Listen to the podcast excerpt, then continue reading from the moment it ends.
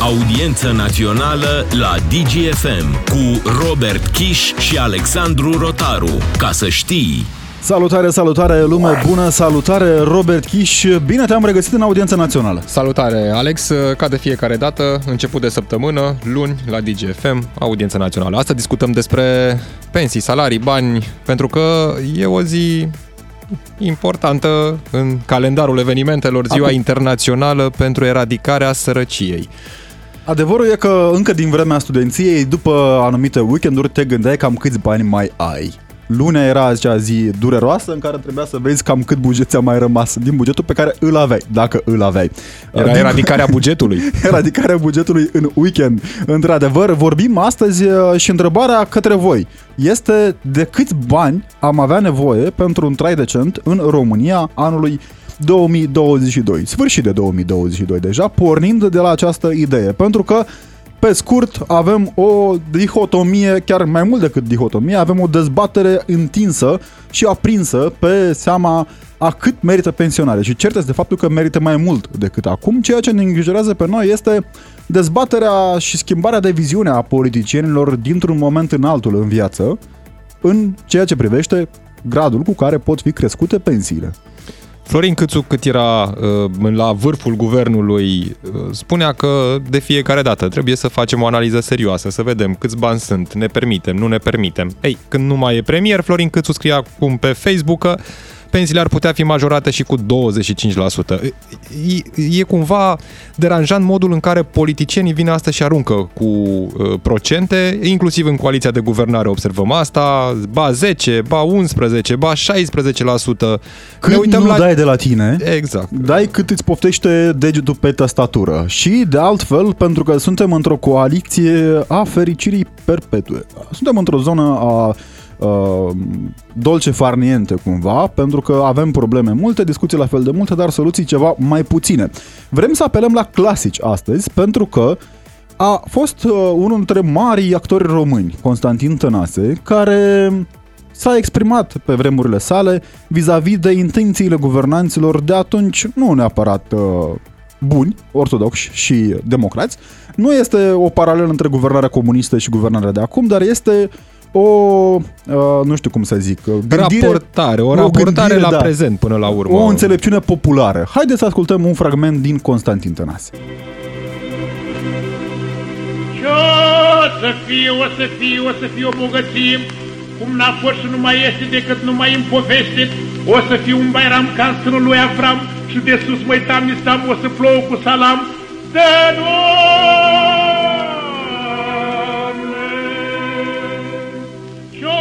Să fie, ce o să fie strașnică minunăție, din fântân va curge fere numai lapte și cu miere, pe o goarele bălane o să crească macaroane și pe oricare maidan o să calci pe parmezan.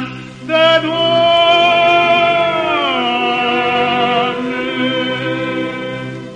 Ce o să fie, ce o să fie, o să fie o grozăvie, leu o să fie cât carul și doi bani va fi dolarul, și o să ajungă americanii să țepsească gologanii și o să facă atunci ei împrumut la noi în lei. Să Cred că ar putea fi imnul guvernului ăsta, nu? E un imn bun. Mă întreb pe cine ar vezi cântând. Acest... Marcel Ciolacu când o să fie premier, că pe la PSD e cu ce o să fie, ce o să fie, o să curgă grozăvie. Uh, da. da, curge, ne spune colegul nostru drag, că plouă cu salam într-adevăr, dar plouă în anumite zone, probabil.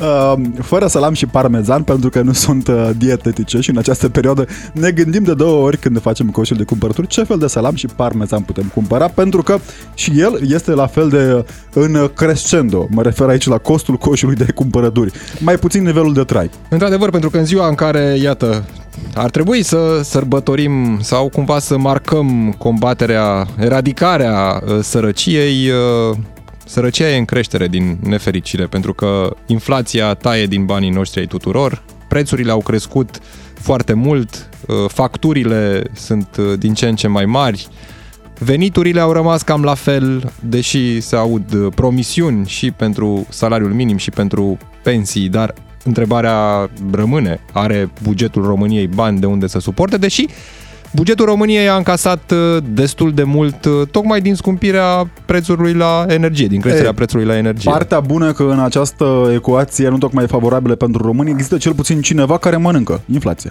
Da. Reamintim celor de acasă 0774 601 601 pe WhatsApp. Ne auzim cu uh, în scris până una alta pe uh, numărul nostru de WhatsApp pe care îl repet 0774 601 601 de câți bani aveți nevoie pentru o trai decent în România anului 2022. În condițiile în care în România, scuză-mă Alex, sunt uh, încă salarii care nu ajung, cred că nici măcar pentru plata facturilor uh, de multe ori. Un salarii procent de mult prea mare de salarii minime pe economie. 1500, 1600, 1800 de lei uh, Și net. în a doua parte, aici în audiența națională pe DGFM, ne auzim cu voi pe numărul de telefon 031 400 2929. Până atunci, repet, așteptăm mesajele voastre pe WhatsApp 0774 601 601. Expertul de astăzi, care înțelege cum se mișcă banii, pentru că este de la banii în mișcare de la Digi24. Ian cu Guda, salutare! Salutare, bine v-am găsit. Mulțumim tare mult pentru intervenție. Avem această dezbatere în spațiul public uh, cu un PNL care pare mai darnic decât, decât un PSD. Bine, un PNL care înțelegem că este puțin mai spre pensionare deja din punct de vedere politic. Mă refer și la domnul Câțu, care spune că în PNRR este stabilit faptul că se pot acorda măriri de până la 25% a pensiilor. Păi e ușor să fim darnici cu banii altora sau Exact. pe datorie.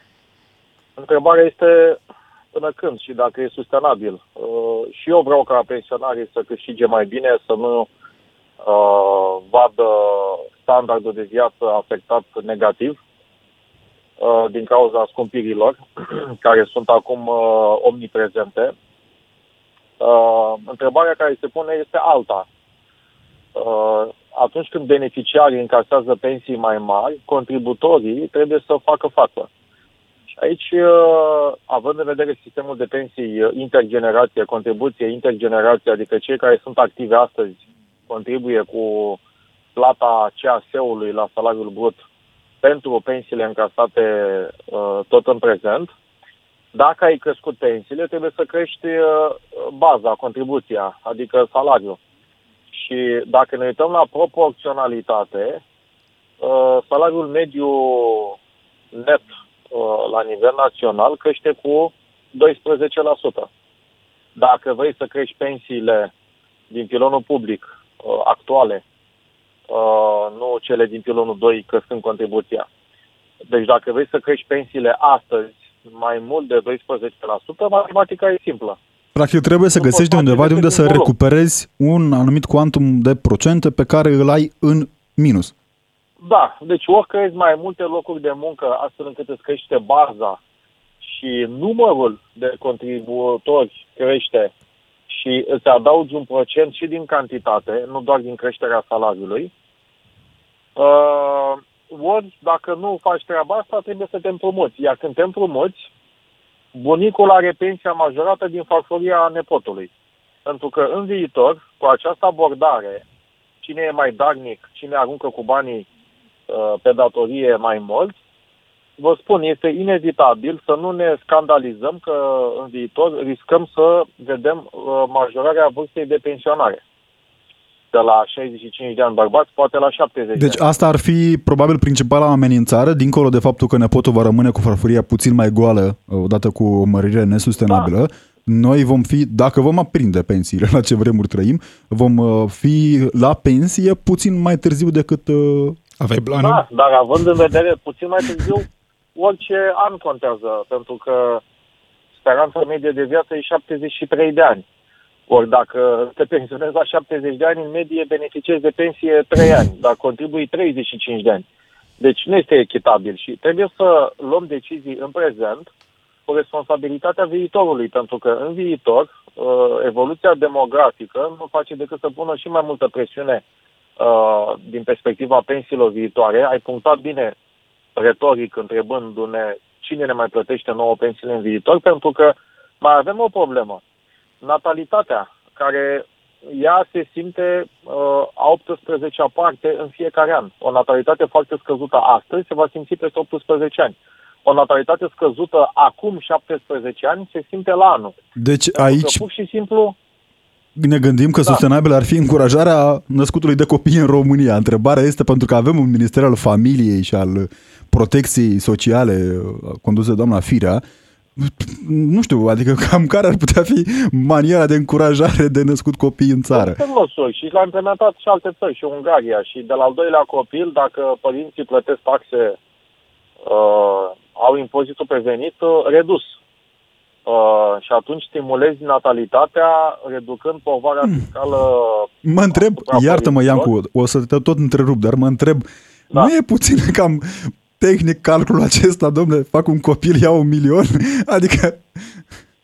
Nu trebuie considerată, știu eu, Șpagă pentru copii. motivațional, pentru că avea un copil e responsabilitate. Așa este, da. Și uh, dacă poți să duci această responsabilitate, ai curaj să-ți asumi întemeierea unei familii și uh, un copil sau mai mulți. Și din această, punct, din această perspectivă contează să ai uh, o putere financiară pentru că indirect aceasta stimulează natalitatea. Deci sunt măsuri imediate, sunt măsuri pe termen mediu și sunt măsuri pe termen lung. Dacă vorbim de măsuri imediate, noi perpetuăm acest imediat mereu din pix majorăm pensiile, fără să fim preocupați de stimularea natalității, fără să fim preocupați de crearea de locuri de muncă prin investiții, fără să fim stimulați de întoarcerea românilor care au plecat în diaspora. Deci, cred că dacă anul acesta vrem să majorăm pensiile, sustenabil mai mult decât creșterea salariului mediu net în economie, respectiv 12%, imediat trebuie să facem măcar investiții. Pentru că prin investiții creezi locuri de muncă mai multe, poate o parte din acestea sunt vor fi acoperite și din românii care se întorc în țară sau pur și simplu, indiferent că e român sau că e mai dinspre Asia, vine din, nu contează din ce țară vine, lucrează în România, plătește taxe în România, asta contează. Deci trebuie să creezi locuri de muncă dacă vrei să crești pensiile mai mult decât uh, creșterea salariului în economie. Asta imediat. Dacă vrei să fie sustenabil, adică să nu ne trezim peste 2, 3, 4 ani că avem noi taxe mai mari ca să poată să susțină acele pensii sau că crește vârsta de pensionare. Apoi, pe termen mediu, să se vadă așa într-un orizont de 5 ani, 10 uh, ani, Cred că vorbim de, de creșterea bazei, adică investiții strategice la nivel național, făcute pe, pe, pe un plan, cum este PNRR, gândit pe 5 ani, care să uh, creeze consistent locuri de muncă, nu așa uh, un băz de chibrit. Deci uh, asta înseamnă infrastructură, uh, transportul rutiere, avem strategia ca pe următorii 5 ani să facem autostrăzi. Ce legătură asta cu pensiile? Păi are, pentru că, în primul rând, se creează locuri de muncă ca să faci acele autostrăzi, și acele locuri de muncă vor uh, implica plata unor salarii pentru care se plătește contribuție de asigurări sociale, deci noi cotizații pentru pensii majorate, și doi, uh, acest efect multiplicator al creării de locuri de muncă în economie, datorită infrastructurii uh, de transport rutier, feroviar, uh, în agricultură, digitalizarea administrației publice. Și cresc investițiile, și, evident, odată cu... Bravo, și atunci asta creează și mai mult locuri de muncă. Iar pe termen mediu, adică uh, pe termen lung, adică 10 ani plus, trebuie să gândești și să implementezi astăzi niște măsuri, doar că se vor vedea rezultatele probabil pe 10 ani plus, pentru stimularea natalității. Ia Guna. Uh, Scuză-mă o secundă, că, pentru că vorbim de pensii, nu, aș vrea să mă uit totuși un pic și la o altă măsură anunțată de guvern, uh, cea referitoare la creșterea salariului minim. La pensii da. știm foarte bine, impactul e mai degrabă pe bugetul de stat, dar dincolo la uh, creșterea salariului minim, acolo deja vorbim mai degrabă de mediul privat care suportă o astfel de majorare. Creșterea la 3.000 de lei, ne spun din toate părțile și dinspre PSD și dinspre PNL. Uh, da, care este întrebarea? Că are legătură, într-adevăr, cu subiectul nostru. Dar ce vă interesează în mod Dacă acest lucru ar afecta mediul de afaceri, majorarea salariului minim? Cu siguranță. Uh, în sens negativ.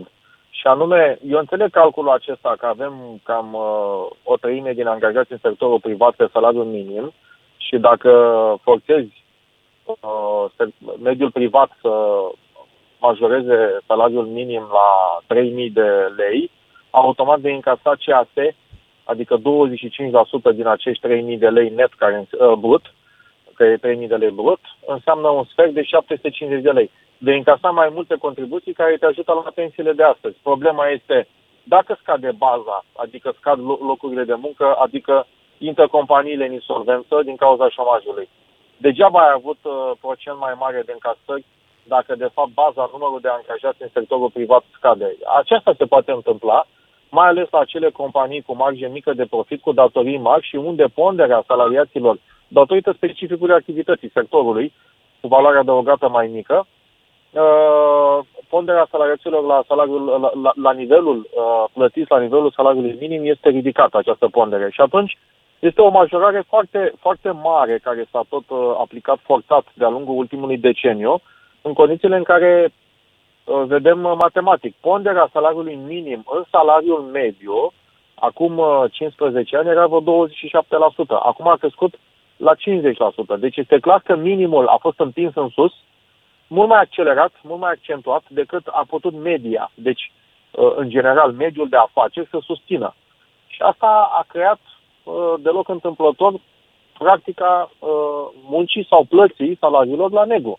Dacă Iancu Guda. cu dividende foarte mici și cu salarii foarte mari și cu taxe foarte mari pe salarii, automat antreprenorii, ca să supraviețuiască, o să treacă pe carte de muncă salariul minim, diferența o plătesc în plic cu dividende distribuite. Deci e un, un joc din acesta de șoarecile și pisica, vrem efecte imediate, luăm măsuri fie din pix, fie pe datorie, fie strângând de gât uh, mediul de afaceri, doar că pe termen mediu lung nu sunt sustenabile, pentru că toate acestea se refulează în comportamente negative, economie subterană, descurajarea antreprenoriatului, și nu cred că așa se dezvoltă o națiune cu economie subterană și fără sau cu antreprenoriat. Una dintre, unul dintre principalele motive pe care le-au enunțat guvernanții uh, vis-a-vis de nevoia creșterii pensiilor, fiind o nevoie reală pe care o înțelegem și noi și ne dăm seama cât de grea este viața pentru mulți dintre pensionarii României cu pensie actuală. Motivul anunțat de guvernanți era inflația și ne spune cineva aici pe WhatsApp în audiență națională la DGFM pe numărul de telefon 0774 601 601 o glumă dacă vrei, să spună că la ce inflație este în România, dacă scapi pe 10 lei pe jos, până îi ridici se fac 5. Întrebarea serioasă, dincolo de această glumă foarte bună a ascultătorului și îi mulțumesc cu această ocazie, este dacă a, acum creșterea pensiilor ajută la combaterea inflației. În niciun caz. Pune gaz pe foc. De aceea, fără uh, salarii majorate... Cât mai avem gaz, cel puțin. E, bă, și cu atât mai mult. E scump și, uh, și dacă gazul e scump, când pui gaz pe foc, uh, inflația crește și mai accelerat. Deci noi economiștii numim asta spirala inflaționistă. A inflație, uh, nevoia de a crește salariile, pensiile există, dar dacă te concentrezi doar pe această nevoie imediată să crești salariile, nu faci decât să alimentezi noi creșteri de prețuri, pentru că cantitatea de bani din economie crește și, uh, din nou, o să, o să dorească la anul o creștere de pensii și mai mari. Și atunci soluția este, pe termen scurt, să acționezi prin creșteri sustenabile de salarii și pensii și, uh, imediat, în paralel, investiții care să uh, te ajute să uh, reduci presiunile inflaționiste prin creșterea ofertei, prin creșterea producției. Uh, în cazul inflației, repet, sustena- în cazul pensiilor, uh, sustenabil, este să le crești cu uh, dinamica salariului mediu, 12%. Mai mult decât atât, înseamnă automat uh, presiune mai mare la bugetul public și uh, asta se va simți în viitor. Noi o să plătim taxe mai mari să ne pensionăm mai târziu. Deci, vrem să majorăm pensiile mai mult cu 12%, trebuie să facem investiții la nivel record. Ne uităm la cifre. În primul semestru din acest an, investițiile, cheltuielile de capital din execuția bugetară, cam 13 miliarde, similar cu anul trecut. Dar PIB-ul, nominal a crescut cu 20%. Cam 5-6% real plus 15% inflație. Deci la un PIB mai mare nominal cu 20%, noi avem aceleași investiții nominale. Ceea ce înseamnă că ponderea investițiilor relativ la economie, la dimensiunea economiei, a scăzut. Deci nu, nu e sustenabil să continuăm doar cu creșteri de salarii minime, creșteri de salarii în bugetul public, creșteri de pensii, Uh, cu, uh, în același timp, investiții raportate la PIB uh, la minimul istoric. Deci trebuie PNRR, fonduri europene, care să creeze locuri de muncă, să ne crească și competitivitatea, și baza, și producția. Și uite așa, ai creșteri de salarii sănătoase, creșteri de pensii sănătoase, respectiv, fără să accentueze inflația, respectiv fără să crească deficitul fiscal și fără să uh, revină împotriva noastră precum un bumerang Uh, prin măsuri nedorite pentru ceilalți. Majorăm pensiile acum cu 20% și vă zic că la anul se va discuta de taxe noi, taxe mai mari sau uh, în următorii ani de creșterea vârstei de pensionare. Desigur, să crești din pix e ușor. Când e nevoie să faci ceva efectiv, că de investiții ne spuneau la începutul anului aceiași guvernanți că vor investi anul ăsta 7% din PIB. Va, va fi Da. alocat pentru Și realitatea investiții. este că au Nici la investit 3 nu cred. 0,9% și dacă continuă așa, nu vor depăși 2%. Da. Ne spune cineva, Iancu Guda, aici în audiența națională, pe numărul de WhatsApp 0774 601 601, că ar trebui, de fapt, făcut un plan pe termen lung, care să fie gândit de specialiști în toate domeniile. Primul pas este să se investească în educație, investiție care să aibă ca scop promovarea muncii în țară. Ne-a anunțat victorios astăzi domnul uh, ministru al muncii că a scăzut mult, a scăzut mult de tot numărul asistaților sociali. Înseamnă asta că s-au deschis noi locuri pe piața de muncă și au fost uh, ocupate, adică, practic, guvernul a folosit soluția pe care ai spus-o tu la început, că a creat locuri de muncă de care noi încă nu știm, sau s-au ocupat locuri de muncă despre care, iarăși, nu ne-a vorbit, Are dar domnul Budăi are bani statistici. pentru mărării. Dacă te uiți la evoluția șomajului, uh, a revenit la nivelul din 2019. Deci, uh, dacă excludem episod excepțional de scădere bruscă, revenire în 2020, revenire în 2021, numărul uh, de șomeri efectiv astăzi în economie este undeva la 325 de mii, cât era în 2019. Dar uh, uh, între timp uh, numărul de salariați, că poate aici șomajul la fel, dar s-au crescut salariații. Dacă te uiți la cifrele publicate de companii la sfârșitul lui 2021, tot vreo 4 milioane de angajați avem în sectorul privat, tot vreo 700 de mii antreprenori plus PFA, plus întreprinderi uh, individuale sau cabinete medicale și alte forme de organizare, să zicem, independente. Uh, tot vreo, că poate s-au disponibilizat din sectorul public și a- uite așa s-a creat forțe de muncă. Nu, tot vreo 1,2 milioane de angajați avem uh, în sectorul privat. Dacă te uiți la pensionari, poate s-au apucat unii pensionari de muncă, din nou, nu e, e cazul. Tot vreo 5,2 milioane de uh, pensionari uh, avem și uh, lucrurile nu s-au schimbat din perspectiva aceasta. Iar raportul uh, de contributori beneficiari susținuți este în continuare unul din cele mai, uh, din, uh, prezintă cel mai ridicat grad de, de povară din Europa, că în România ai 4 milioane de angajați în sectorul privat plus 700 de mii antreprenori uh, PFA și așa mai departe, deci 4 milioane 700 și angajați în sectorul public plus pensionari 6 milioane 400. Deci uh, raportul acesta poate de 1 la uh, 1,5 la 1, deci avem 1,5 asistați beneficiari care stau în cărca unui angajat în sectorul privat. Deci dacă privatul crește salariul cu 12%, că mai mult nu poate, că nu are productivitate, de unde să crească așa rapid de, de mult salariile, cum să creștem pentru ceilalți 150% care sunt în cărca privatului, deci sunt și mai mulți ca număr, cu 50%, nu? de la 4,7 Da. milioane la 6,4, eu acum, scuzați-mă, conduc, încerc să gândesc și mai multe, uh, pe mai multe planuri, dar uh, cred că diferența vine vreo, de vreo circa 50% orientativ. Mulțumim! Uh, și atunci ce faci? Ai, ai, ai, ai, ai uh, cei care beneficiază, nu în sensul de asistați, dar care, efectiv, real, realist matematic, salariile din sectorul public sunt plătite din contribuțiile uh, plătite de sectorul privat, pensiile celor în, uh, ca- care s-au retras în momentul de față sunt susținute de contribuțiile plătite de cei care muncesc astăzi. O realitate atunci, pe care uh, o conștientizăm și o vedem. Întrebarea este cât de bine o conștientizează guvernanții sau poate, o, spre fericirea noastră, au ei cifre bune acolo și vor doar așa să ne înspăimânt din când în când gândindu-ne că, Cred că gândindu-se că ne reprezentau dacă plictisim. aveau cifre mai bune. Mulțumim Eu tare cred că mult. E viziune pe termen lung. Ei se uită actualul mandat, probabil mai mult decât se uită pe următorii uh, Știi cum cinci e? ani ai Cu siguranță, că eventuale urmează alegeri. alte guvernări. Oamenii mai Alte- uită. Mulțumim Da. tare mult, Iancu Guda, pentru Conduc cu intervenție.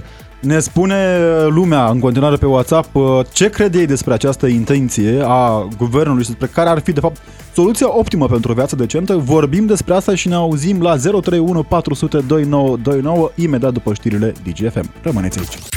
Robert Kiș și Alexandru Rotaru la DGFM, în miezul zilei, cu tine și cu cei care dau greutate evenimentelor. Ca să știi! Știți cum e, oameni buni, vorbim despre ce nu avem. Banii e discuția principală astăzi, pentru că, la fel ca o bună parte din decidenții noștri politici, Suntem și noi îngrijorați de soarta noastră, de soarta românilor și ne sună lumea pe 031 400 2929. Robert, am primit și multe mesaje pe WhatsApp. Într-adevăr, ne scrie lumea despre ce soluții am putea găsi. Bine, desigur, soluțiile nu sunt uh, la noi, sunt la guvernanți pentru că ei conduc. Uite, ne spune cineva, din Sau fericire... Nu, sunt, nu prea sunt sau nu prea soluție. sunt. Din fericire avem specialiști în România, din păcate acei specialiști nu se găsesc în posturile sau pozițiile care ar permite luarea de măsuri bune pentru țară. În clasa politică românească nu există specialiști. Într-adevăr, mai puțini uh, specialiști, mai mult partid, că cam așa par lucrurile uh, Robert, pe la noi. trebuie să recunosc, de când am intrat în emisiune, pe mine mă zgârie pe creier uh,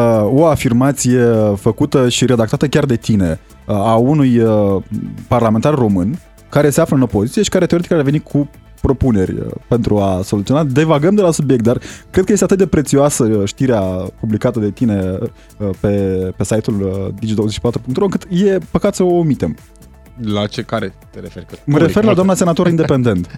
La doamna Șoșoacă, care ar trebui să facă legi, nu? Să facă legi Da. bune pentru patrie și popor, că Îmi tot pare se foarte luptă. rău că devagam de la subiect, dar cred că trebuie să știe lumea, lumea de acasă cu ce se ocupă între timp aleșilor. Pe scurt doar, foarte pe scurt, Șoșoacă spune că uh, s-a încercat racolarea ei în Parlament, uh, chiar în Parlament, de către masonerie. A încercat masoneria să o racoleze pe Șoșoacă și, citat din uh, domnia sa, se deschide o ușă și mă trage cineva înăuntru ca la viol. Erau 10 bărbați care îmi spun Bună ziua, doamna Șoșoacă, știți, noi suntem masoni. Și spune doamna Șoșoacă, eu nu sunt. Știm, dar nu ați vrea să fiți? Nu, zic eu. Vezi? Așa se întâmplă. Asta se întâmplă prin Parlament, că Un ne întrebăm politician ce se întâmplă de hotărât fapt până prin la urmă. Parlament. Știrea au găsit și pe site. uh, Dacă e vorba. Digi24.ro, da. Uh, Mulțumesc tare mult, Robert, și îmi pare rău că am adus subiectul în discuție, dar credeam că oamenii de acasă ar nerăbdare să vadă ce mai fac aleșii prin Parlament. Benone din Suceava, salutare foarte pe scurt. De câți bani ar avea un român nevoie pentru un trai decent în România anului 2022? Am să vă dau un răspuns nu scurt, ci am să vă dau un răspuns sigur. De toți banii pe care îi muncește. Bun. Ăsta este cel mai, prin, cel mai puternic principiu pe care ne-am putea noi baza persoană cu persoană. În situația în care nu muncești, nu ai resurse moștenite, nu întreprinzi nimic, de câți bani primești. Ăia sunt buni, pentru că îi primești. Dar să lăsăm gluma la o parte, trebuie să înțelegem niște lucruri care sunt foarte simple. Cei 4 milioane de oameni care muncesc în mediul privat, 4 milioane 700, au o povară transformată direct, deci direct, din contribuții pentru ceilalți 6, mil- 6 milioane jumătate. 6 milioane 200. În măsura în care această contribuție nu va avea o rezonanță uh, corectă în veniturile individului, el nu se va conforma și nu va putea niciodată plăti voluntar pentru că se simte furat. Dacă în România se vor face niște uh, reguli clare, ca cel care muncește să-și merite bunăstarea, iar cel care este asistat să fie doar uh, la limita socialului, discutăm, de, întotdeauna facem o paranteză, discutăm de viață decentă. Nu este viață decentă. Da, în Este cei viață 6 în milioane de bunăstare și care viață vorbeați, modestă. îmi cer scuze, în cei 6 milioane de care vorbeați, cred că nu vorbeați și de pensionari. Totuși că nu-i putem privi ca asistați social. Până la urmă, pensionarii Uh, au contractul- muncit, Nu, nu trebuie să gândim așa. Vedeți, vedeți dumneavoastră. da, da, i-au tot muncit muncit. o viață ca să Dar nu- beneficieze. nu, au uh, și dat banii cotizat. către stat, tocmai ca să-i primească în punctul în care nu mai sunt atât de dornici să meargă Sigur lună la că muncă. Da. Sigur că da. Problema este următoarea. Uh, în, în uh, sistemul de pensii trebuie să se înțeleagă un singur lucru. Dacă lumea are impresia că este un sistem echitabil, corect, cinstit, uh, care ar uh, da un jalon uh, social uh, major, se înșală. Pensiile nu sunt nimic altceva decât un alt sistem de inechități, un alt sistem de privilegii pentru cei șmecheri. Omul care a muncit o viață, Asta așa e. componenta lui nu se vede în pensie. Pentru că munca nu înseamnă numai să muncești 40 de ani, ci înseamnă să ai o anumită conduită, un anumit model de a înțelege societatea, nu neapărat să iei un, un uh, salariu, să duci să-l cheltuiești la mol și a doua zi să, să stai pe datorii. Nu. Păi Deci da, dar trebuie din să ai o salariul ăla anumită tu mai filozofie. plătești vreo cât? Că acum nouă ne ia statul pentru pensiile pe care le vom primi Știți ce? mai bine de 25% din bani. Sigur că da, dar știți ce se întâmplă? Și dacă nu ne-ar lua, tot la fel s-ar întâmpla. Rețineți un lucru, într-adevăr, dacă vrem, am auzit uh, domnul Iancu Gouda, foarte deștept, foarte corect. Avem o singură problemă în viața asta. Noi trebuie să limităm pensia minimă, să o facem pentru toată lumea, o pensie socială la 65 de ani. A muncit, n-a muncit, nu trebuie să moară, să stea cu mână, să moară. Îi dăm un minim care să poată supraviețui la 65 de ani sau 70, care va fi limita de pensionare. La 80 să fie, Iar nu? Păi, trebuie să fie, da, să o chestie corectă. Păi nu, o secundă, domnule Benone, aici, pentru că da? există câteva variațiuni. O să fiu cu o părere foarte nepopulară, dar eu nu Da, înțeleg de da, ce să eu vă care spun, muncesc de la da, să vă 16 spun, ani după care- trebuie să am Da, să vă pensie spun. la fel ca un Da, om care să n-a vă- vrut să muncească, pentru că avem și Dar această nu, problemă. credeți-mă, Avem oameni cu credeți-mă, alergie la muncă, domnule Benone. Da, da, da, nu. Este o realitate. Suntem o țară de oameni muncitori. De ani, îl- ce facem cu acel om la 65 Îl de ani? ajutăm pe Ce cât putem, facem cu într-adevăr. El? Ei, nu, trebuie să-l ajutăm. Că asta, Asta e viața. zic, da. Cum ajutăm copiii, trebuie să ajutăm și pe 65 de ani. Mă uit la bunica Și mea. noi- Bunica mea câștigă, adică nu câștigă. Bunica mea beneficiază de o pensie de vreo 1200 de lei după ce a muncit toată viața, adică nu știu, a Sigur, muncit vreo sigur, 10 de da. ani și o pensie de asta minimă socială e de 1000 de lei. Adică Dar nu, haideți să vă spun ceva. La 65 de ani trebuie să dăm o pensie Foarte minimă pe scurt, domnule socială. Benone, pentru că vreau să mergem și la și mai următorii și final, ascultători. Și final. Da. Iar restul trebuie plafonat în sensul că nu trebuie să depășească sub nicio formă nici contribuția aferentă, ci nici pensia, salariul mediu pe economie.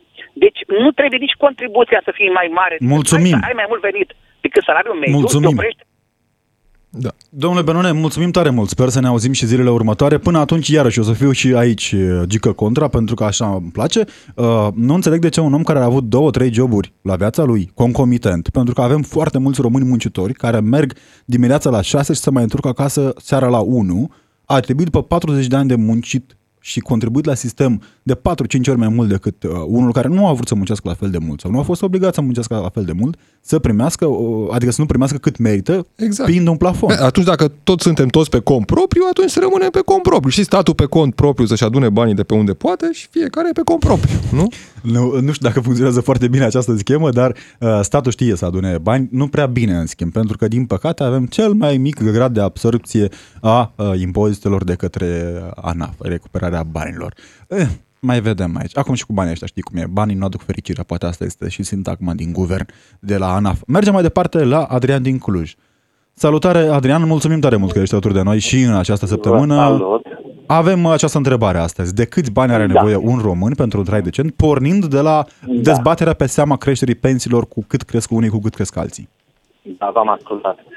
Ne bucurăm. Uh, vreau să încep uh, simplu, fără a uh, pomeni cifre, pentru că nu prea și-au rostul. Vreau să definim, dacă se poate, în primul și în primul rând, ceea ce înseamnă viață decentă. După aceea putem să stabilim și valoarea O bună fiecăruia. întrebare. Spune- Da.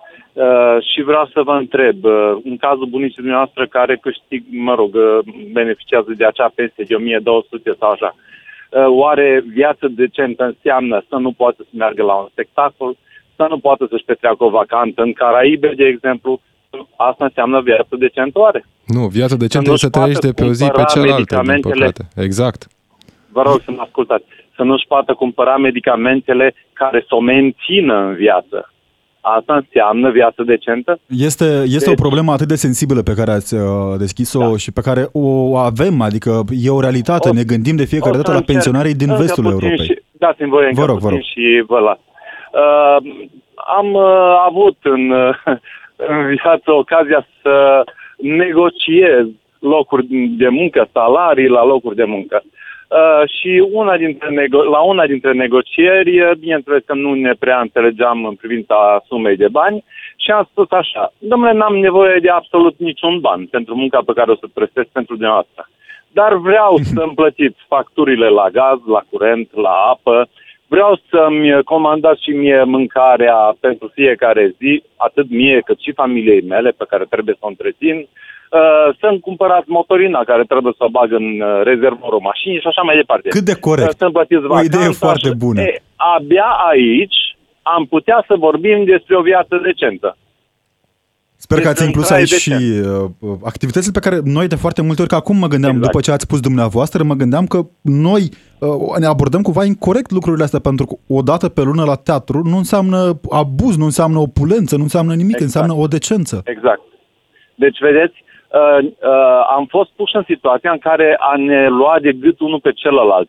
De ce câștigă ăla mai mult decât mie? Dar ce face ăla? Dar, dar nici măcar ăla de care vorbim noi că câștigă mai mult nu-și permite acea viață decentă de care vă spuneam că ar trebui să avem.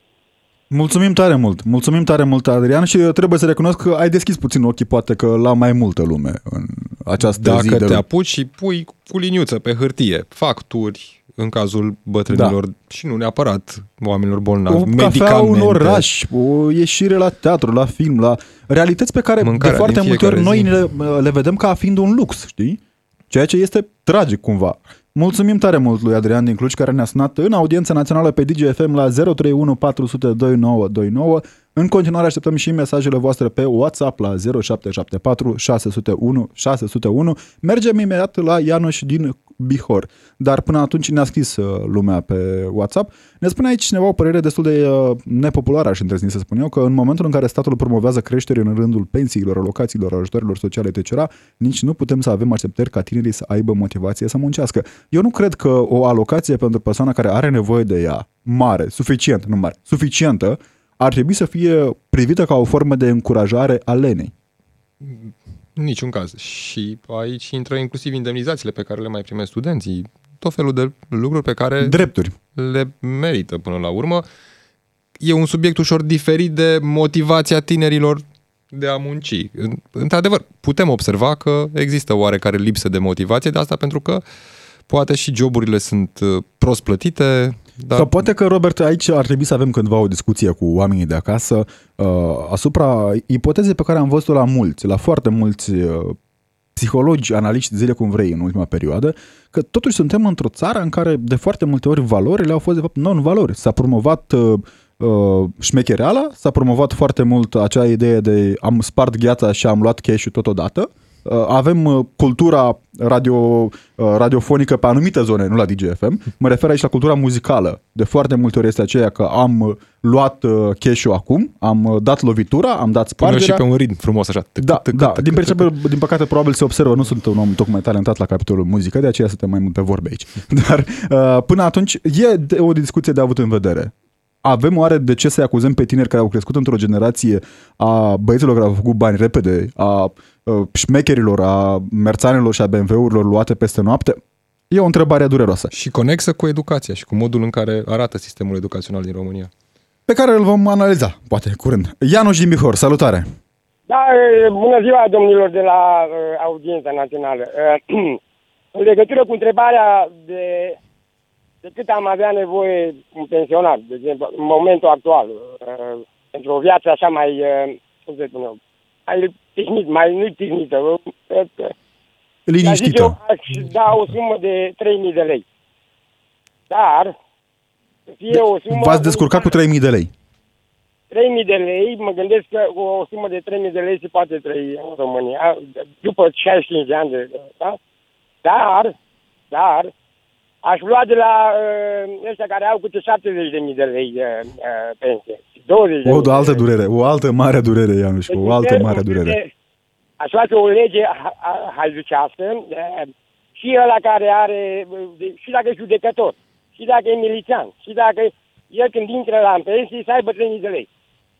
Aici trebuie să recunosc, nu sunt de acord. Nici eu. Adică că sunt totuși categorii de oameni care își asumă niște riscuri, care au o activitate uh, destul de dificilă, A- foarte A dificilă. încercat comunismul să ne facă pe toți la fel și am văzut Însă cât aș fi de acord cu acea măsură Are- ca pensiile speciale sau E- pensiile astea să au nu fie mai salarii mare mari, decât așa. salariul pe care l-ai avut totuși în plată. Iau Adică- salarii uriașe, oricum, uh, pe timpul uh, bă, serviciului lor, da, ei își pot pune deoparte părinții uh, și pot acumula uh, un fel de, nu știu, pensie privată, își fac ei acolo că își pot, dar când ies afară, să nu cumva să avem uh, uh, chestia aia, contributivitatea. Să Ne trezim cu unii are 30.000 de lei, altul are uh, 1.000 de lei, deci aș face un, un, un mecanism, ca să fie uh, egal. Într-adevăr, contributivitate. Cât ai contribuit la sistemul de Da, pensii? da, aș, așa mă gândesc că aș încuraja și lucrătorii acum actuali, ca s- și uh, patronii sau uh, aș uh, transparente- transparentaliza uh, ăsta, cum să spunem, uh, uh, veniturile. Mulțumim. Deci n-aș mai scrie 1000 de lei uh, pe cartea de muncă, aș scrie 3000, 4000. Păi acum, Iano, știi cum e? Culmea este că legea tocmai asta îi obligă să facă, pentru că ne-a scris cineva pe WhatsApp mai devreme că sunt, din păcate, foarte multe salarii în plic, ceea ce oameni buni, este Calamare, ilegal. Este ilegal. E o capcană aici. Mulțumim tare mult, Ianuș. uh, Mulțumim tare mult că ești în audiența națională E o pe capcană DGFM. pentru că, pe de o parte, îți plătește o contribuție la un salariu minim și restul, m, sub formă de bonus, eventual, sau sub ce formă primești banii, nu sunt... uh, Nu sunt în considerați. evidența statului, practic, și te furi singur pe termen lung. Mergem la Marinel din Sălaj și ajungem imediat și la Marcel din Alba Iulia, pentru că ne forțează deja timpul și nu mai avem foarte mult la dispoziție. Salutare, Marinel, mulțumesc că ești în audiența națională pe DGFM. ziua. Mă auziți? Da, Ne da, auzim, ne foarte auzim. bine. Uh, cu cam de câți bani am, am avea noi nevoie? Păi dacă în Franța ies în stradă, cam ce salariu au în Franța și sunt nemulțumiți că nu le ajung banii. Și atunci noi ce să zicem în România? Cam cât ne-ar trebui nouă? E Așa o e. întrebare mereu uh, dureroasă, De ca să multe zic ori, așa. prețurile sau costul vieții ajunge Prețurile în factoare, România da, să mă, fie la factoare. același ca în Occident. Da, pe- cu prețurile ne-am aliniat. Nu suntem aliniați și noi cu prețurile. A, nu Și sunt iară chiar cum- toate produsele aici, nu trebuie să fim uh, uh, atât de uh, în, uh, nu știu cum să formulez ca să nu fie de interpretat. Sunt anumite zone în care, într-adevăr, prețurile sunt mai mari decât în România, dar raportul este unul mult mai decent decât în țară, pentru că dacă în România ai un salariu de, nu știu, 1000 de euro, do- de 1000 de, uh, de dolari sau de euro, acum în funcție de care și cum, uh, așa, punând cap la cap costurile dintr-o lună, ajungi să rămâi cu mult mai puțin bani decât rămâne un francez cu un salariu mediu pe, pe țară, bineînțeles, uh, după ce își plătește facturile și își ia dividendele către uh, statul își ia dividendele. Și la noi din salariul minim, care e acum la noi cu câți bani rămâi în mână, ți ajunge să plătești energia și Aceasta este întrebarea. O mie- Aceasta este cât? întrebarea. Un salariu minim, cred că în mână mai e 1800 de lei, cam pe acolo. ala nu ți ajunge să-ți plătești întreținere. Exact. Mulțumim tare nu se mult. Mai, nu să mai și trăi. Și încă o, o întrebare. Cu calculul Vă rog. ăsta la pensie, când o să fie odată un calcul așa cinstit după contribuibilitate? De exemplu, dacă am 36 de ani acum lucrat, eu dacă ies la pensie, eu cu 2-3 milioane în plus față de unul care are 15 ani. Da. E o întrebare la care sperăm să aflăm și noi uh, răspunsuri. Mulțumim tare mult, Marinel din Sălaj. Uh, sperăm noi să avem cândva, poate, munca răspătită pe bune în România. Pentru că, într-adevăr, sunt mii, zeci de mii, sute de mii de oameni care au muncit, uh, deși au rupt spatele 30-40 de ani și care acum primesc o pensie mizeră. Marcel din Alba Iulia, le mulțumim celorlalți care ne sună, dar din păcate nu o să mai avem foarte mult. Salutare, Marcel, pe scutero. Salut! Mă bucur că am reușit să intru și la voi, că Noi ne la bucurăm. Lucian tot intru. Uh, ideea e că e suficient un 390 de lei să trăiești decent în România ca persoană cu handicap.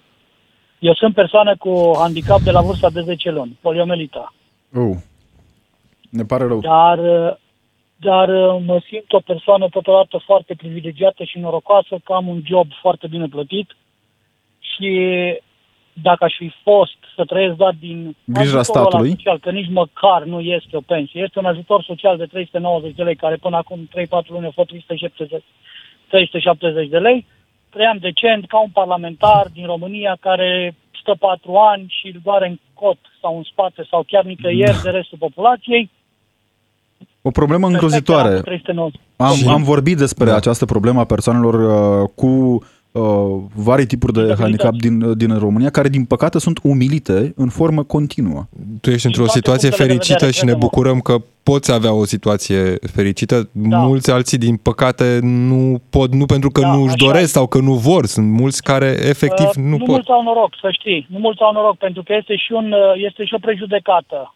Este și o prejudecată în România. Că Chiar o Dacă ai stigmatizare. un handicap, din păcate, dacă ai un handicap, uh, aduci prejudicii de imagine firmelor, societății. E o gândire incorrectă asta din punctul meu de Din păcate, vedere. Eu, da. din contră, Da, mă este. bucur tare mult când văd angajați care uh, merită tot respectul. Oameni care au o problemă și care demonstrează că nu uh, se vor lăsa uh, limitați de, de problema pe care o au. Eu, eu am, o, am o fire mai, uh, Mulțumim. mai altfel față de... Deci nu mă las copleșit de nimic. Felicitări, Marcel, pentru abordare. Mulțumim tare mult că ai fost cu noi. Ne auzim poate și mâine, tot aici în audiența națională. Până atunci, Robert Chiș. Și Alexandru Rotaru, rămâneți pe DGFM.